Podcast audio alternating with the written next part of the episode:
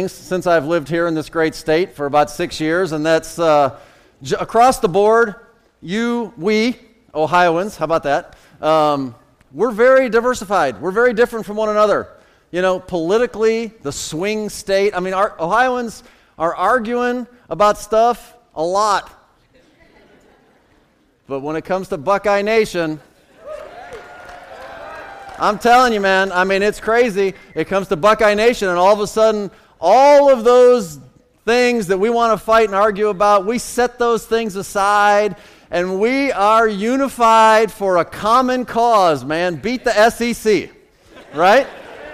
I mean, that's a big deal. Okay, so I'm not sure if I should leave this on the whole time that I'm preaching. But just I want I you know, I want you to think about it because wouldn't it be cool? I mean, wouldn't it be cool if we could kind of get that unity thing down in the church? I mean, just like we have just experienced, I mean, this week better than ever, right? Wouldn't it be cool if we could do that and put aside differences and just unite around a common cause? You know, I think, I think I remember reading something about that. And uh, that's kind of where we're at today. So, today, uh, if you have your notes, the title I've given today's message is Biblical Unity. And I really want to share with you what God has to say about unity. And it's a really important subject, although the very word only appears three times in your Bible. We'll look at all three places. Um, we think about unity, we think about words that are similar, like unify or united. Uh, obviously, the idea is, is that when we have unity, we bring many parts into one. Okay, so we have the United States of America. There are many states, but we are one nation. Okay, on your money it says e pluribus unum. Okay, that's Latin. Out of many, we bring one. Okay, that's the whole idea that we're talking about. And unity, without question, is a good thing, right? I mean, unity is a good thing. And so, what I want you to do is just notice with me the verse should come up on the screen Psalm 133. There's only three verses. And it is the first time that the word unity is ever mentioned in the Bible. And we're going to learn a couple things from that. Just an introduction Psalm 133, 1 through 3. Behold, how good and how pleasant it is for brethren to dwell together in unity. There you go. And then we give two examples. It is like the precious ointment upon the head that ran down upon the beard, even Aaron's beard, that went down to the skirts of his garments, as the dew of Hermon, and as the dew that descended upon the mountains of Zion, for that there the Lord commanded the blessing, even life forevermore. So, very quickly, this passage of Scripture, these three verses, this short psalm, is directed towards the brethren. It is directed towards the family of God. Albeit the Old Testament, these are people who surrendered their hearts to Jehovah God. And it gives two illustrations of how that plays out. In verse 2, it says, It is like, that's a very important word in your Bible, the precious ointment that it is put upon Aaron, the high priest of the nation of Israel. On his head, it flows down his beard, across the breastplate and the garments, all the way down to the skirts of his garments. And, and this anointing is really what it represents the anointing of the, of the Holy Spirit of God, as, as Aaron is anointed as the representative to go before God for the people and go before the people for God. And, and this oil, this, this ointment that would be put on him that would drip down, would ultimately drip across the breastplate. And if you took time in the Old Testament to study the garments of Aaron the high priest, you would see that on the breastplate there are 12 jewels, there are 12 sections that represent one for each of the 12 tribes of the nation of Israel. And so, so this anointing of the Holy Spirit through Aaron comes down and drips across even the very thing that is given to represent the, all of the different tribes, but yet they are unified in one nation. And how wonderful, how good, how pleasant it is when we are all brought together in unity. How wonderful it is when it is like this holy anointing of God, this supernatural effect of biblical unity. It creates power and it glorifies God. He blesses it, and we need to learn about it. Verse 33 As the dew that descends, and very simply, just as the fresh morning dew that descends on the ground, it is just very refreshing. And I'm here to tell you if you've spent any time at all walking with the Lord in church uh, and, and, have, and have experienced conflict, as all of us do, when we really find true biblical unity, it is so refreshing. It is like a fresh dew. It's not, actually, I guess this is the Bible verse for Mountain Dew. I just thought of that. Okay, so that's something. you kind of take that for what it's worth. Um, Steve Roth will. Anyway, okay. So, there is power in unity, right? And that's part of what we, we need to learn. Here's the idea we can do more together than each of us can do singularly. The expression that a lot of us are aware of is that the whole is greater than the sum of its parts. That is typically attributed to Aristotle, but it has meaning. The whole is greater than the sum of its parts. One of the words that we might use today to describe that would be synergy. We all come together in a synergistic way, and each of us bringing to the table our particular gift or portion or contribution, but when we all come together, it's much more powerful.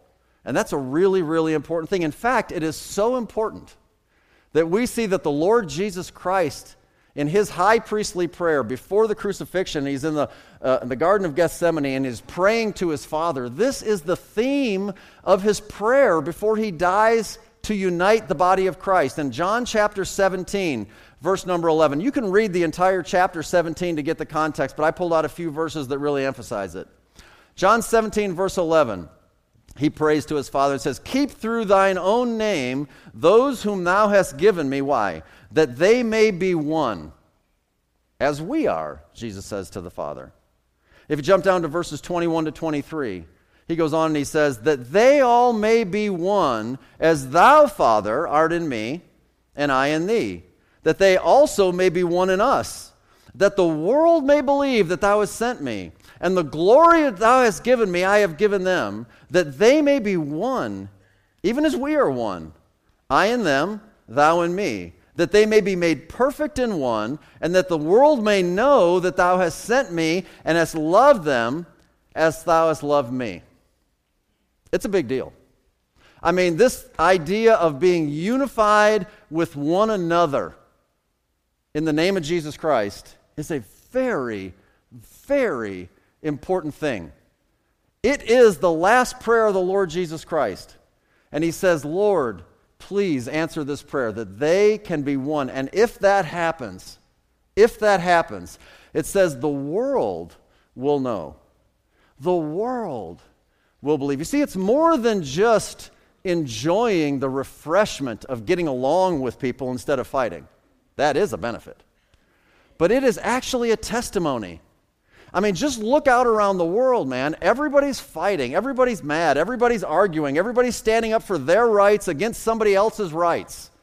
And nobody seems to be willing to lay aside some of that stuff for a common cause that matters. And y'all, if we don't have a common cause that matters, nobody does. Nobody does. It's an important thing. It's so important that when we see in the history and the very beginning then of the early church, when the church became a living entity, Acts chapter 2, what do we find? Acts chapter 2 and verse number 1. And when the day of Pentecost was fully come, what was going on? They were all with one accord in one place. They were unified. They were unified.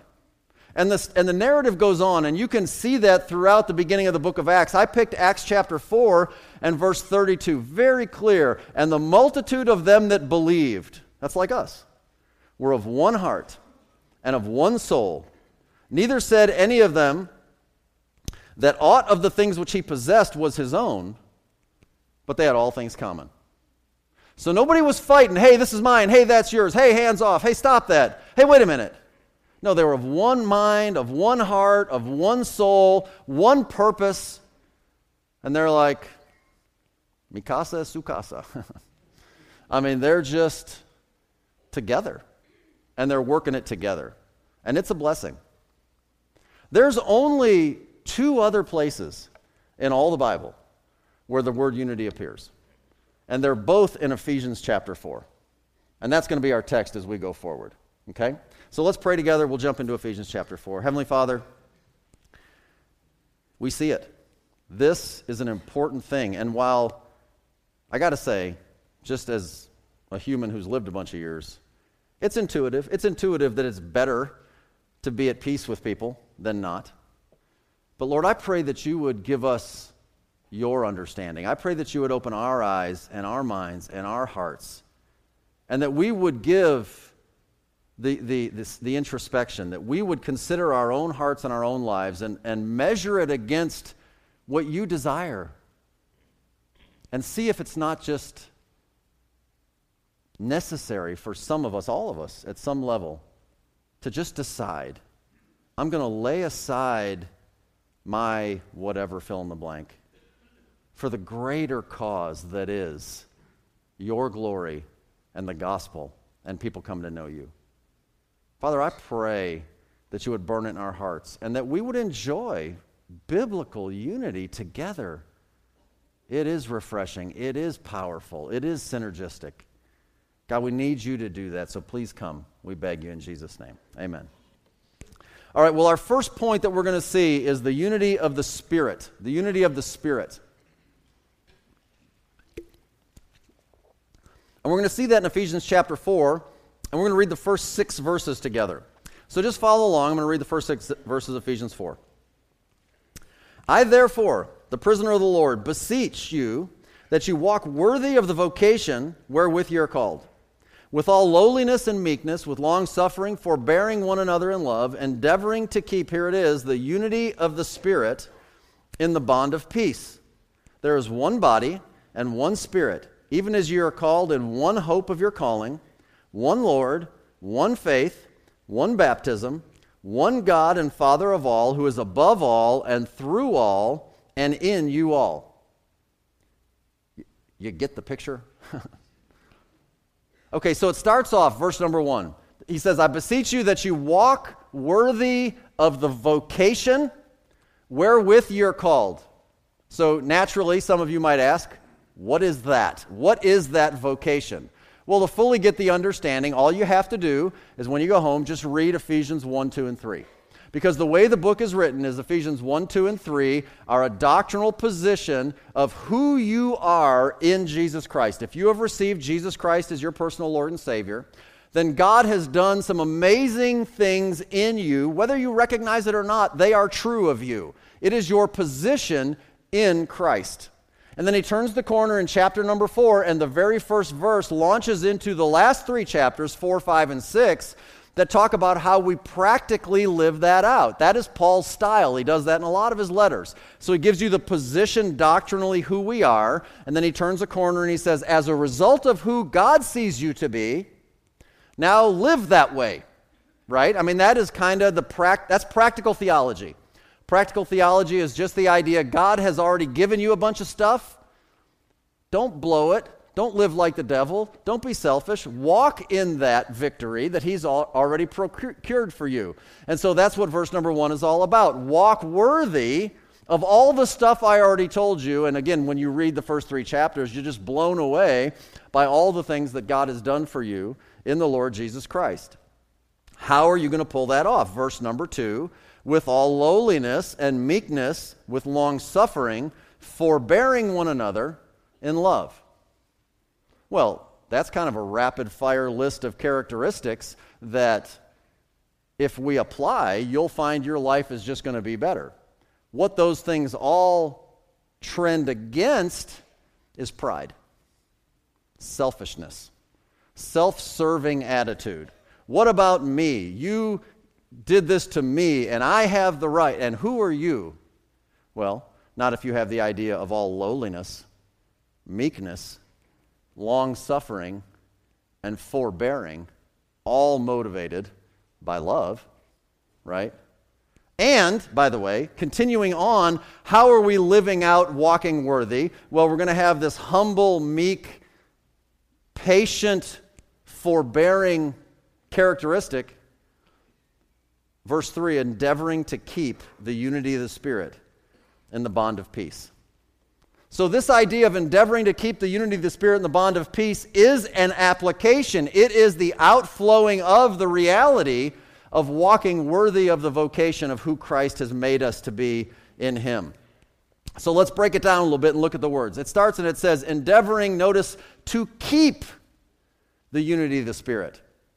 If we have to endeavor to keep it, that must mean that it already exists. It doesn't say endeavoring to create the unity.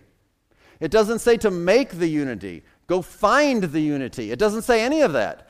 We already have been given a unified front. What we have to do is make sure we don't blow it. We need to make sure we don't run from it. We need to make sure that we don't do things contrary to those verse 2 characteristics that would kill it. Endeavor to just keep it. it already exists. And the way that we see it already exist is what we see in verses 4, 5, and 6, right? And the first way we're going to see that is we have a common Lord. We have a common Lord. So in these verses, it references one God and Father, one Lord, Jesus, and one Spirit. It's the Trinity, it's the Godhead. All the way back in Deuteronomy chapter 6 and verse number 4, the Bible clearly states, Hear, O Israel, the Lord our God is one Lord. So the very Godhead, the very Trinity Himself, is an expression of unity. There are many, three, brought into one, one Lord. And that's who He is. And that's why it is so critical when we live our lives in biblical unity with one another. It is a demonstration of the glory of the very Godhead, where they are three and yet they are one.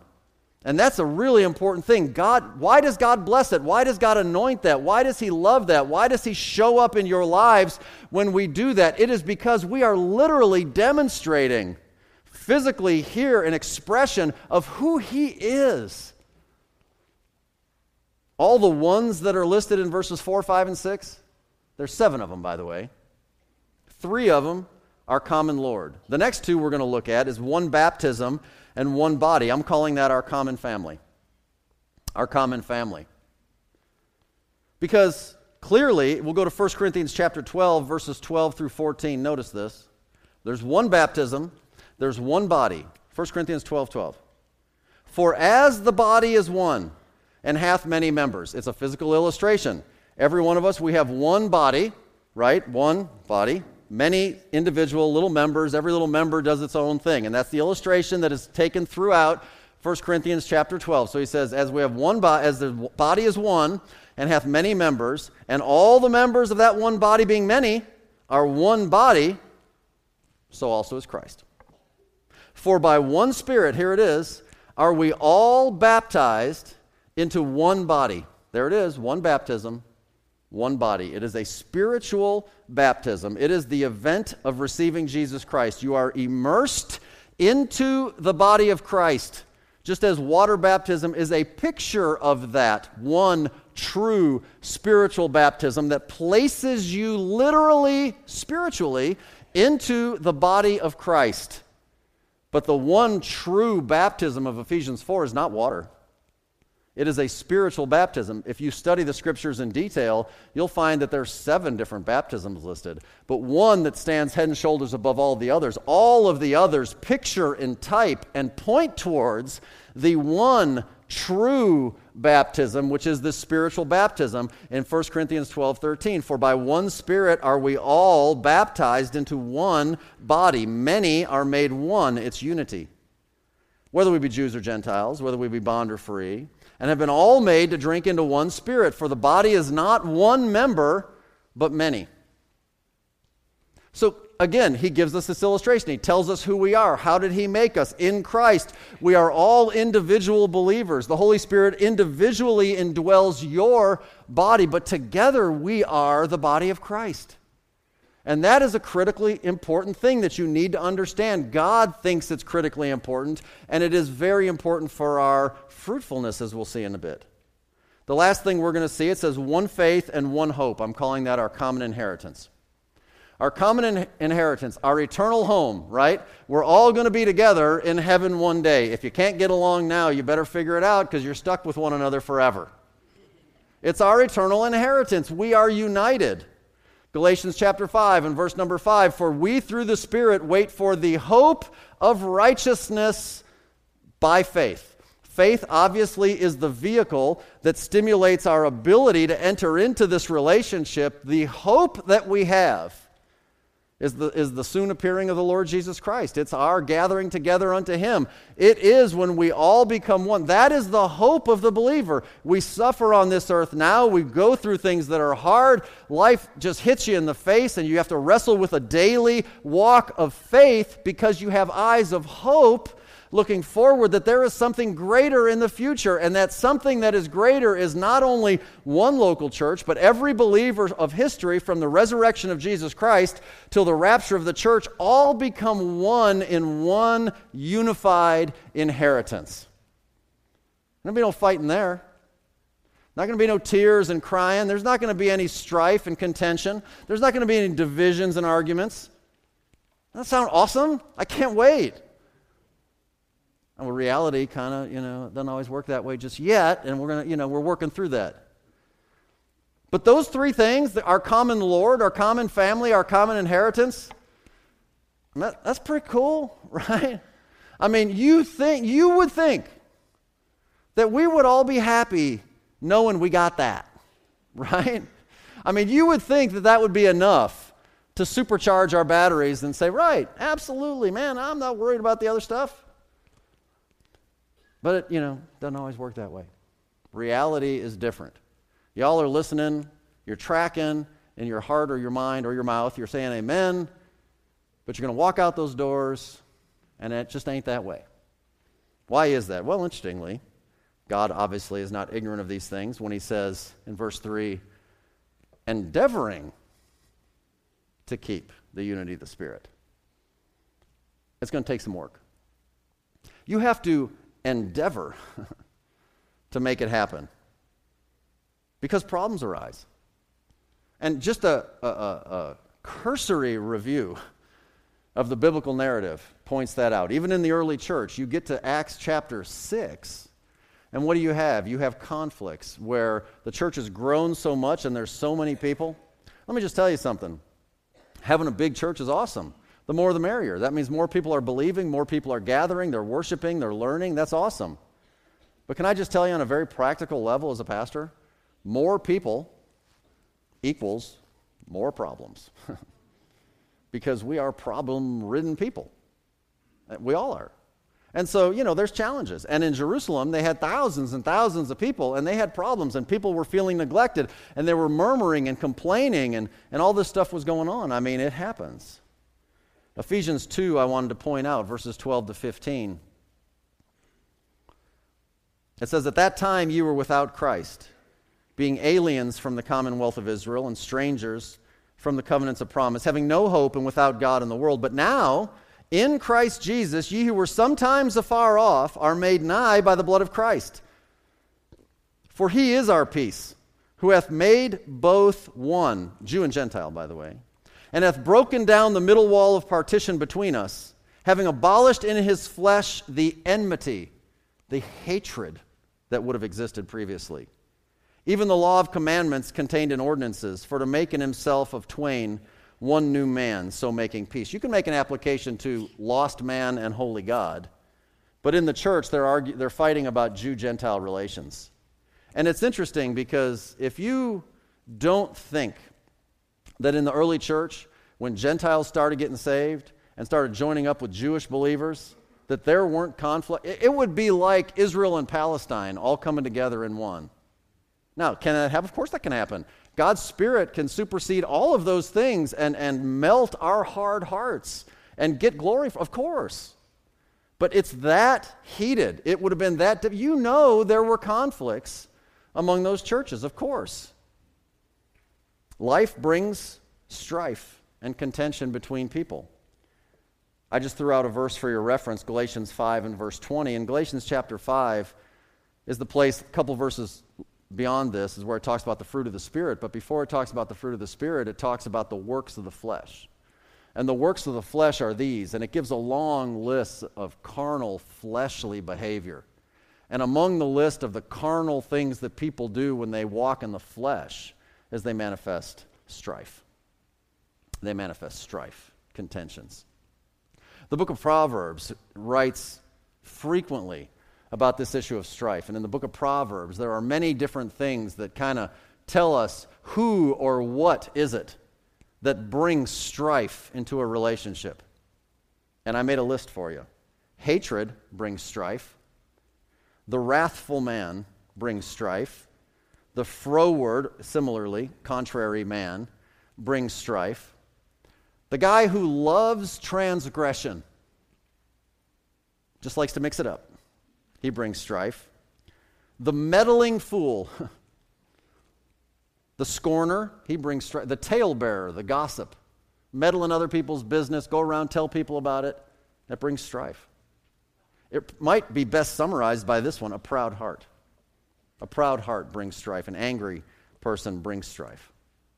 I mean, these are the realities of life. This is the life in which we live. This is the life that we who have been cleansed and washed by the blood of Jesus Christ have been made anew. We are new creatures. Old things are passed away. All things are become new. We are to put on the new man and walk in glory and holiness for him forever. Still yet wrestle with the power of the flesh. And so this is what happens. So we find divisions. And we find divisions not only just in the world, but we find it in the church. And we're going to look at a couple places in Corinthians, 1 Corinthians. And for those of you that are Bible students, it won't surprise you that we find them in 1 Corinthians. Because 1 Corinthians is the book that is written to the church of truly born again people who are walking under the power of the flesh. They are very carnal, and every chapter addresses some other problem that they have because of their carnality. 1 Corinthians chapter 1 and verse 10. Now I beseech you, brethren, by the name of our Lord Jesus Christ, that ye all, not most of you, not the majority of you, not those that are able to vote, all speak the same thing, and that there be no divisions among you, but that you be perfectly joined together in the same mind and in the same judgment. That's Paul's prayer for them. That is the Holy Spirit inspiring Paul to write this letter and saying, Look, Every single one of you. My prayer for you is that all of you be of the same mind and of the same judgment, and that you speak the same things, and that you are totally united, and there's no schisms, there's no divisions among you. You are perfectly joined together. That's my desire for you. Certainly, they weren't living that way at that time. 1 Corinthians chapter 3 and verse 3, he kind of rebukes them. He says, For you're yet carnal. For whereas there is among you envying and strife and divisions, are you not carnal and walk as men? In other words, whenever you can point your finger to situations where there are strifes and divisions and carnality, I mean, that is a carnal church. Those are carnal believers. When people are fighting and they are divided and they are drawing a line in the sand and they're saying, This is what I think and I don't care about what you think. And when that is going on, one thing you can know you can argue about who's right. But one thing is a, is a money back guarantee there's carnality. Because if there were not, it wouldn't exist. If there were not, we would be walking worthy of the vocation with all meekness and lowliness and forbearing one another. That's what we would see. But when we don't see that, there's carnality. Why is unity so difficult to keep? Besides the fact that we're carnal. well, what should be our response? How can we help to alleviate that? What steps can we take to better understand how to not allow that to happen in our lives? Well, that's going to be our second point. Because when we get to the last usage of the word unity, Psalm 133, Ephesians 4, and verse number 3, and the last usage will be verse 13. I think we're going to understand exactly what God intends. And there's a lot of confusion about this, so I'm excited to share it with you. All right, it's the unity of the faith. The unity of the faith. In verse number 3, it's called the unity of the Spirit. And in verse 13, it's called the unity of the faith. I want you to follow along. I'm going to jump in at verse 11 and go down to verse 16. Verse 11 to verse 16 is all one sentence.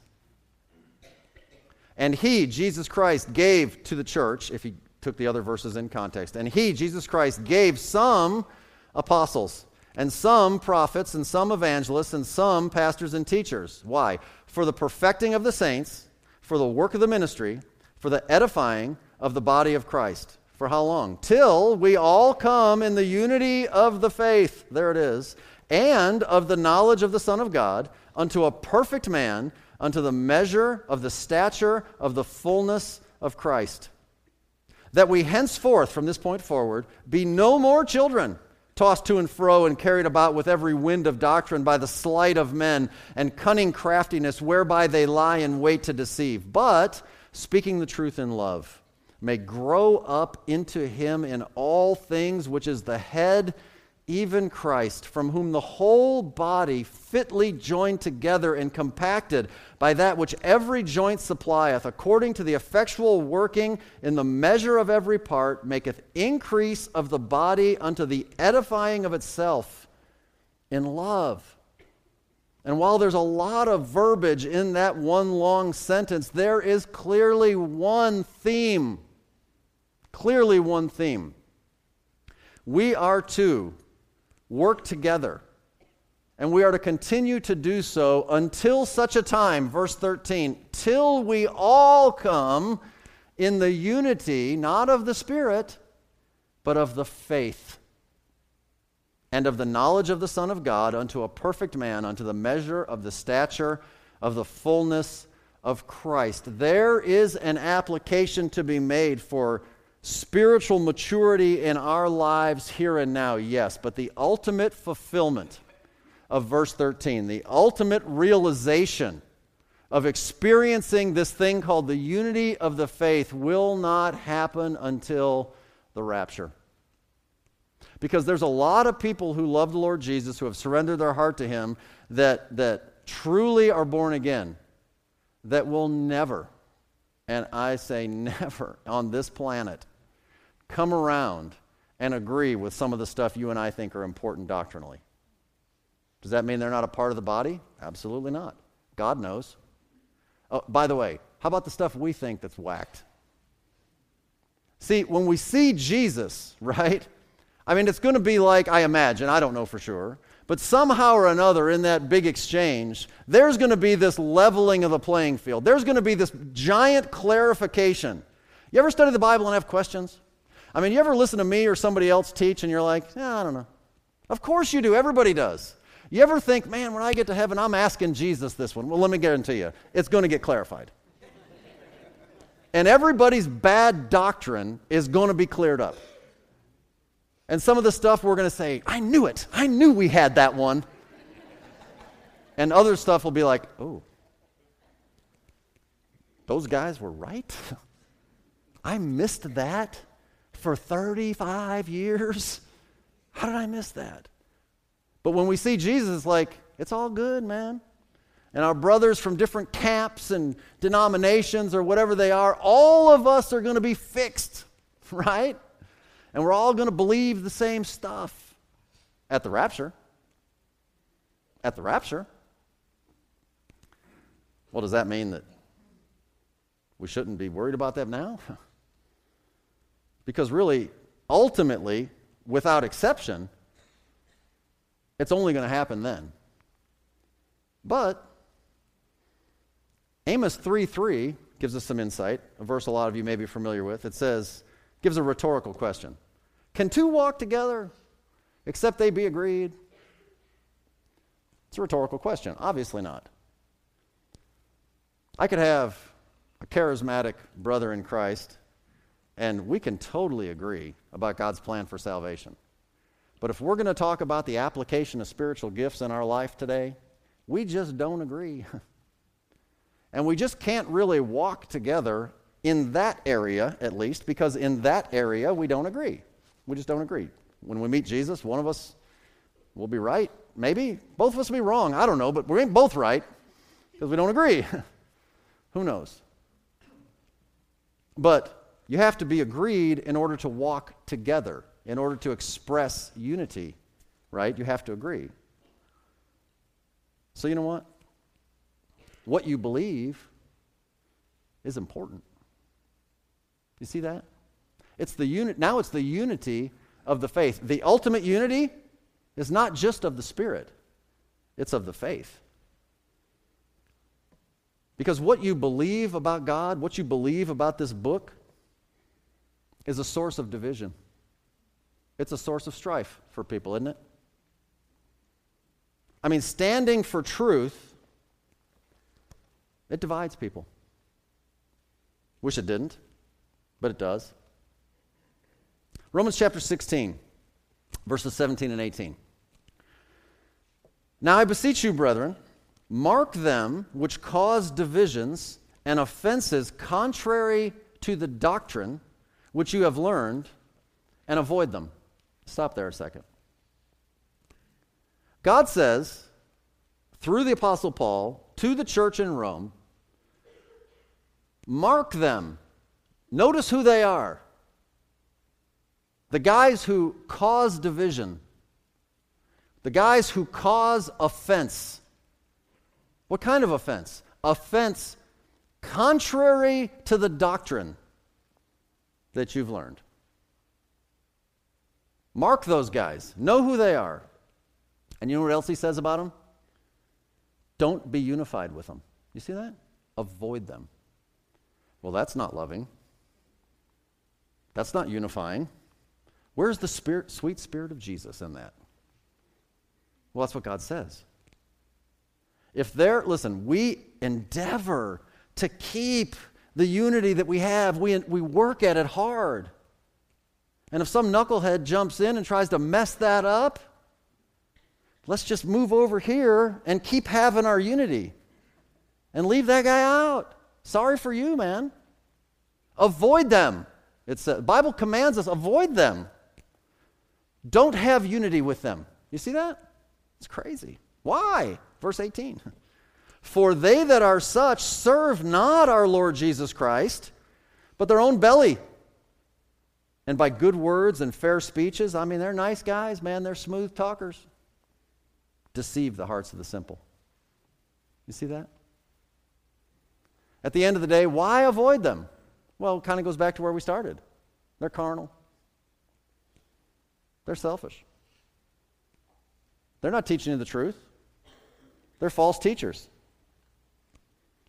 So listen, if you didn't already know this, and look, I know, if you come to this church regularly, you got this down.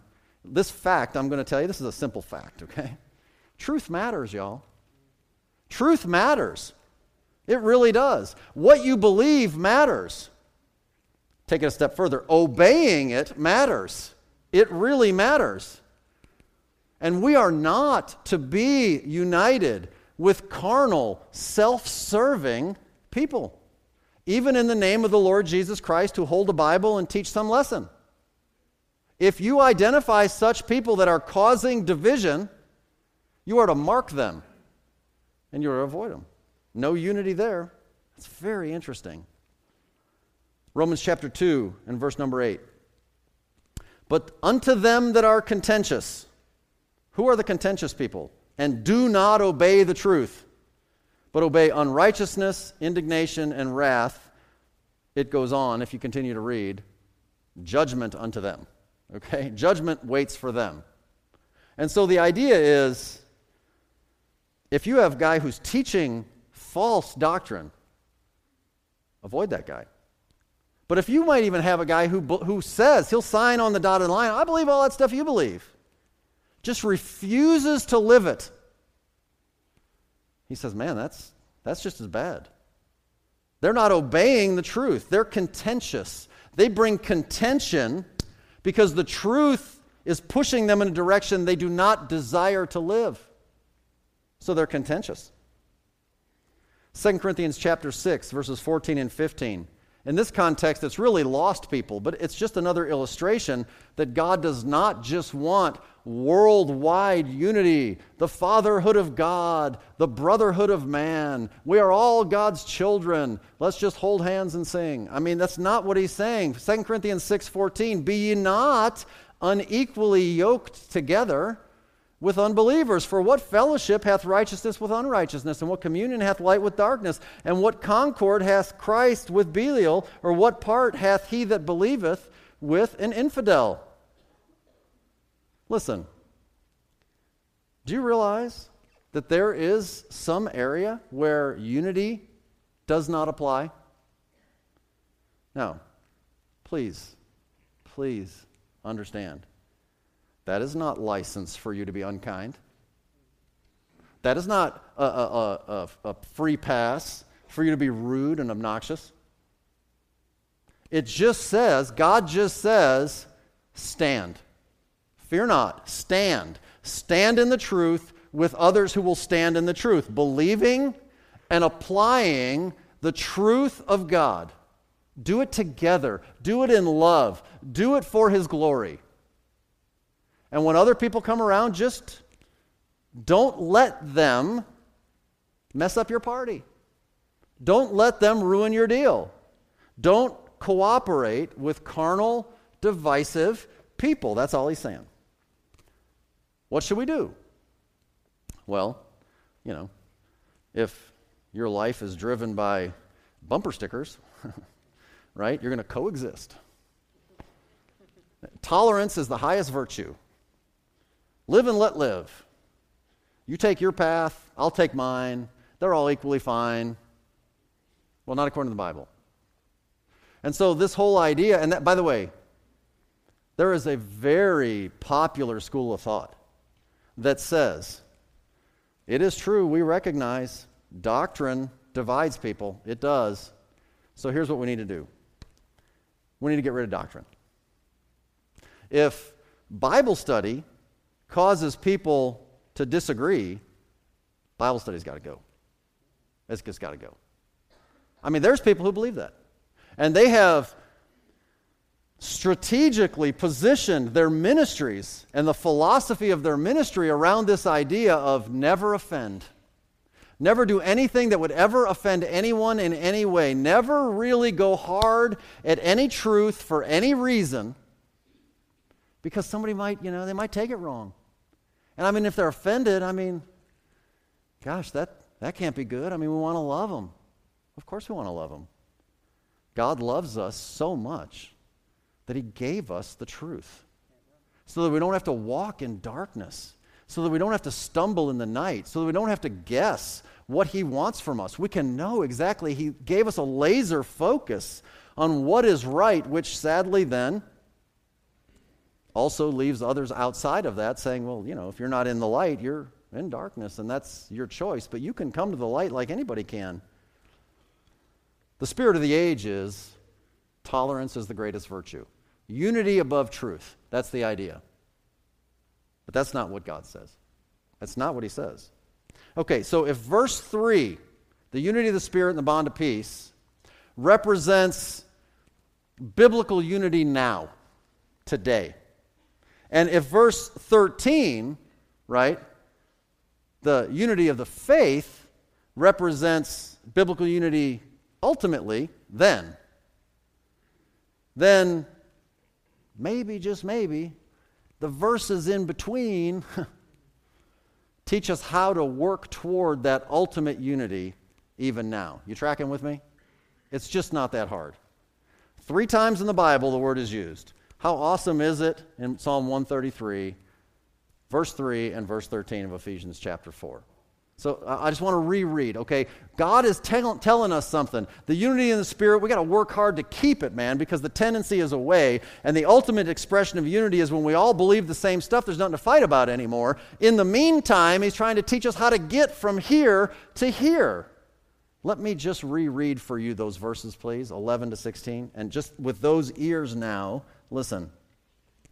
And he gave some apostles, and some prophets, and some evangelists, and some pastors and teachers for the perfecting of the saints, for the work of the ministry, for the edifying of the body of Christ, till we all come in the unity of the faith and of the knowledge of the Son of God unto a perfect man, unto the measure of the stature of the fullness of Christ. What if we worked towards that even now? that we henceforth be no more children. What are children like? Tossed to and fro and carried about with every wind of doctrine. You see that? By the sleight of men and cunning craftiness. You know, by the good words and the fair speeches, deceiving the hearts of the simple, maybe. Cunning craftiness, whereby they lay in wait to deceive. What should we do? But speaking the truth in love may grow up into him in all things, which is the head, even Christ, from whom the whole body, the, the, the, united body of Christ, fitly joined together and compacted by that which every joint supplieth, according to the effectual working in the measure of every part, maketh increase, growth of the body unto the edifying of itself in love. The theme grow up. That's the theme. The theme is continue to grow. The theme is continue to learn. The theme is continue to study. The theme is to, to, continue to understand what God's truth really is so that you're not confused. So that when other winds of doctrine and false teaching comes along, you are not just blown away by that and thinking, ah, oh, you know, I don't know. I mean, Sounded good? Well, sounded good reminds me of good words and fair speeches. What did God say? In context, what did he say? Defining his words by his words, comparing scripture with scripture, drawing out the understanding God intends. What did he say? Can we know that? Of course we can know that. The Bible says the secret things belong to God, to belong to the Lord. And a lot of people want to say, well, all that deep doctrine stuff, that, that's the secret things that belong to the Lord. Really? That verse goes on and says, yeah, but the things revealed belong unto us and our children forever. God's revealed them to us through his Spirit, right? Eye hath not seen, ear hath not heard, the things God laid up for them that love him. We say, that's heaven. Well, okay. But there's also a lot of truth in the Word of God and his wisdom that maybe your eye hasn't seen and your ear hasn't figured out yet. But God has revealed them unto us through His Word by His Spirit. And so He just implores us in this part of Ephesians chapter 4 with the focus being on until we can ultimately all come in the unity of the faith. All believing the same things. Don't be children. Don't be blown around with every wind of doctrine but speak the truth in love. You know what that means, really? Don't be afraid. Don't be silent. Don't be a jerk. Don't be afraid of people talking about other things. Don't be afraid of false teachers. Don't be afraid of carnal believers. We're not running and hiding. Don't be silent. Don't just think, oh, you know, he might not like it if I stand for that thing. No, speak the truth. Speak the truth. It doesn't say blow him over, be rude, tell him how stupid he is. I can't believe you haven't figured that out yet. I mean, you're just a moron. I mean, don't do that kind of stuff. Don't be a jerk. Speak the truth in love. Can you do that? That's the balanced Christian life. That's living out our stand. That's, that's being, uni- if we can do that, we can be united about that. We can be excited about that. Here at First Baptist Church, I've said this a lot, I'm going to keep saying it a lot. We have this thing that we call the path of growth. Did we get the graphic up for that? Okay, so we're not going to spend a lot of time on this. We've talked about this a lot. It's a big story. They're out in the lobby. And if you want more info on what this is all about, go to lobby. We'll help you out, okay? Talk to us. Put on the connection card. We'll help you. The whole point is this this exists so that you can learn, so that you can grow. This is strategically, biblically, defensively, step by step defined according to what God lays out in His Word as the natural steps He uses to raise His children. What should I do to be able to get on this path? What should I do in order to grow like you're talking about, Pastor Jeff? Well, get on the, get on the course. Start at the beginning and work your way through.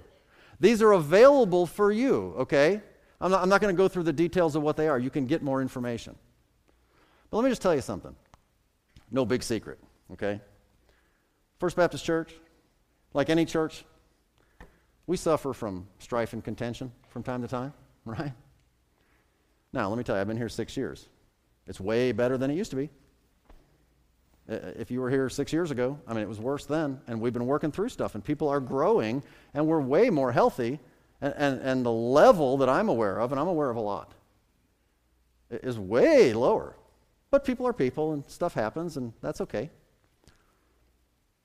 Kale was up here and talked about the connection card. We encourage you every week to write that stuff in. I mean, we get occasionally, you know smart alecky comments on connection cards. You know, it's part of the job. I get it. Typically, when somebody wants to be very negative, you know, not, no, no, no, no, I didn't say typically. Forget I said typically. 100% of the time. when somebody wants to be negative, it's anonymous. It's anonymous. By the way, I have mentioned, uh, years ago I said this. If you write an anonymous negative comment card, I don't even see it. I have instructed my secretary to throw it away. So you have wasted your time, ink, and one card. You've wasted it. now, if you want to do that, go ahead. The only person that might be just remotely slightly poisoned is, is my poor secretary. I won't even see it. Some people uh, write anonymous positive ones.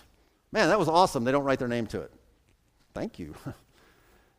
I prefer if you put your name though, because I look, if you're going to say something nice, let me know who you are, man. I want to be happy for you. But whatever, anonymous and positive is okay.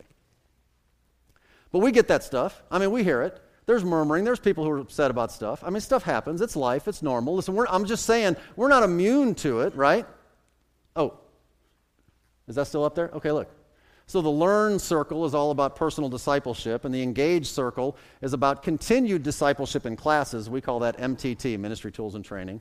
And the Lead circle is about a Bible Institute training future leaders and pastors. Seriously. You know who we don't get critical comments from?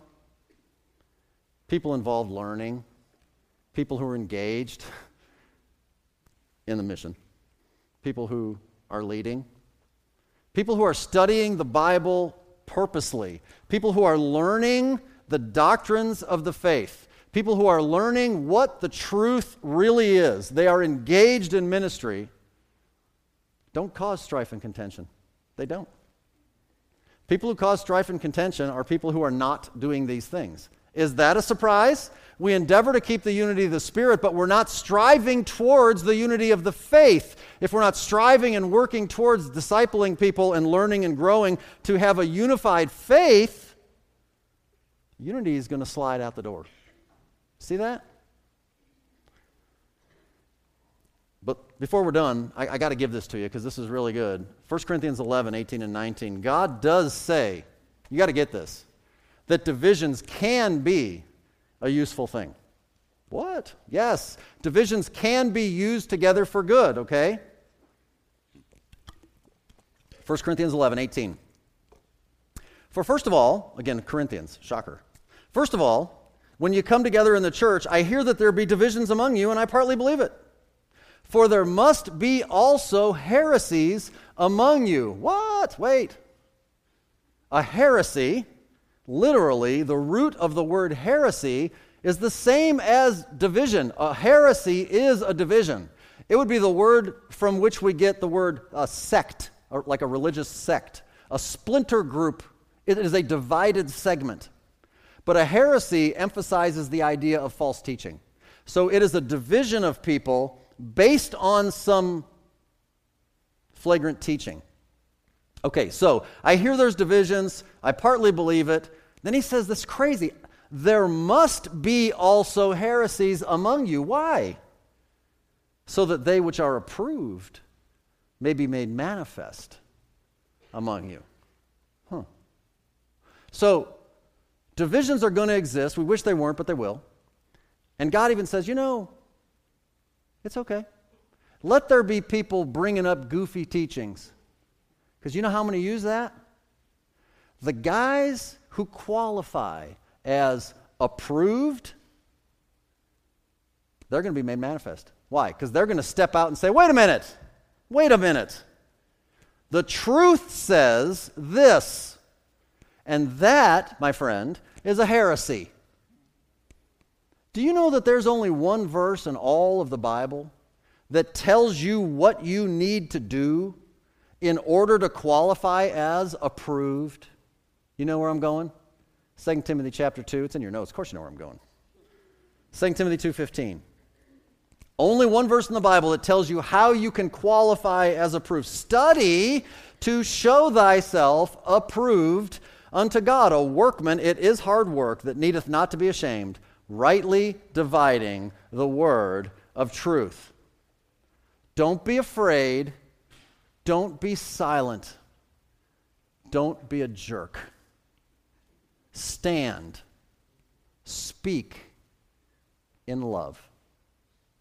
If you do that, if you study the Word of God, you understand the divisions, you know how it fits, it applies in your life, some Yahoo jumps in and tries to teach something crazy, and you're like, uh uh uh uh, I'm sorry, I'm sorry.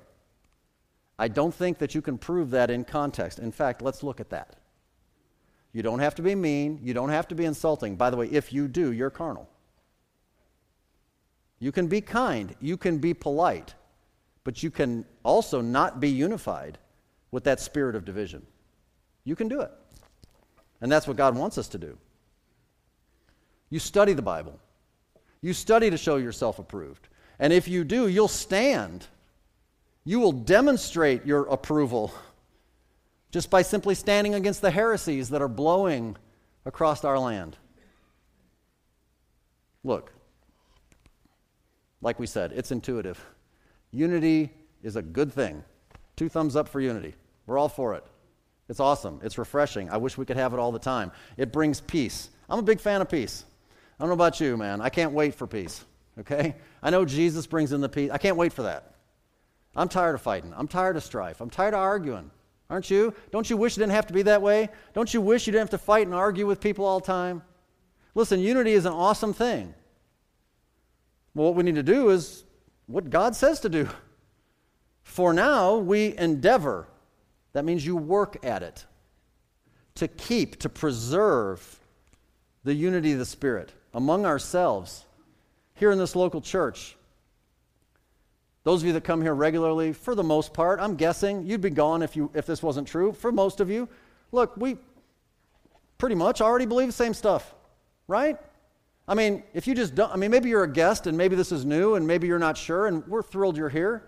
I hope that you're treated well. But for those of us that are members and are here a long time, we, we pretty much have landed on what we believe. But yet, still, carnality creeps in. Still, we sometimes have a hard time living it. So, among ourselves in, in this very local church, I would have to ask you to consider this question Do you have strife with your brother or sister here in this body? If, if that question brings a name to your mind, you have strife or contention with somebody, just go and take care of it. How am I going to do that? Well, remember verse 2? with all lowliness and meekness with long suffering, forbearing one another in love. That's how you're going to take care of it. Quit fighting for your rights, man. Just be that way lowly, meek, long suffering, forbearing, loving. You'd be amazed how much stuff can be cleared up.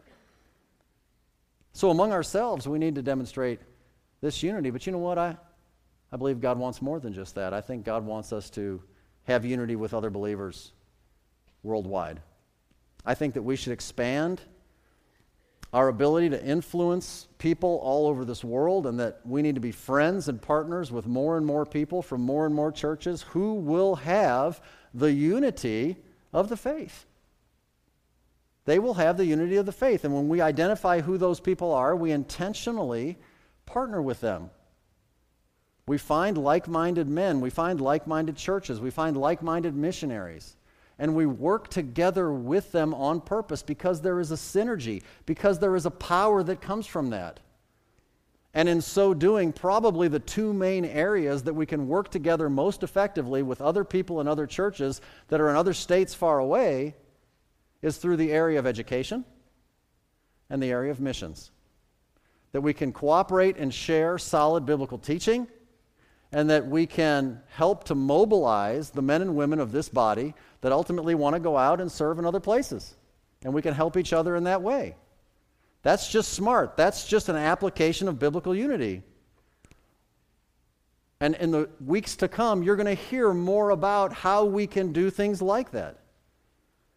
We can also teach doctrinal issues at specific times. We do that regularly in our church, but we can take times like we are going to take in our spring Bible conference that's coming up. And in our spring Bible conference, we can pick doctrinal issues that are confusing to people, generally speaking. And, and we just kind of drive a stake in the ground and we say, this is the clear biblical teaching. And we promote biblical unity of common faith. We minimize confusion. And that's what we intend to do with this year's Spring Bible Conference. And there is already an ever growing list of pastors and believers from other churches, many of which I visited last week, who are planning to make the trip to Mecca, I mean, New Philadelphia, and spend those days with us in March. That was a slip of the tongue. How'd that come out? We minimize confusion when we teach things accurately in love. I think I remember God is not the author of confusion. That's right. Yeah, that's right. So listen, wherever you're at, let me just encourage you. If there's a name that God just painted across your forehead, man, you got to take care of that thing. Before you go out and turn the key in your car ignition, if they are in this building, man, can you just say, man, let's just sit down and pray together? And if maybe, it, maybe it's a text message or a phone call and you meet them for coffee later on this week or whatever the case might be, we got to take care of this thing, man. Because if you're just willing to live in that division, it's carnal. It's just carnal. And if you're confused about stuff and you're not sure what you believe and you would agree with what we said, but you just don't know, man, just talk to somebody in the lobby about this path for growth thing. We're, I mean, we're here to help you. That's why we do it. we don't, we're not just doing it because it's just the funnest thing to do. It's hard work, but we love doing it. We love investing in people. We want to help you. People helped us. That's why we're here. So it's the greatest thing in the world. So, whatever it is that God has for you, let me just encourage you do that business with the Lord and let's take care of that. Let's pray together.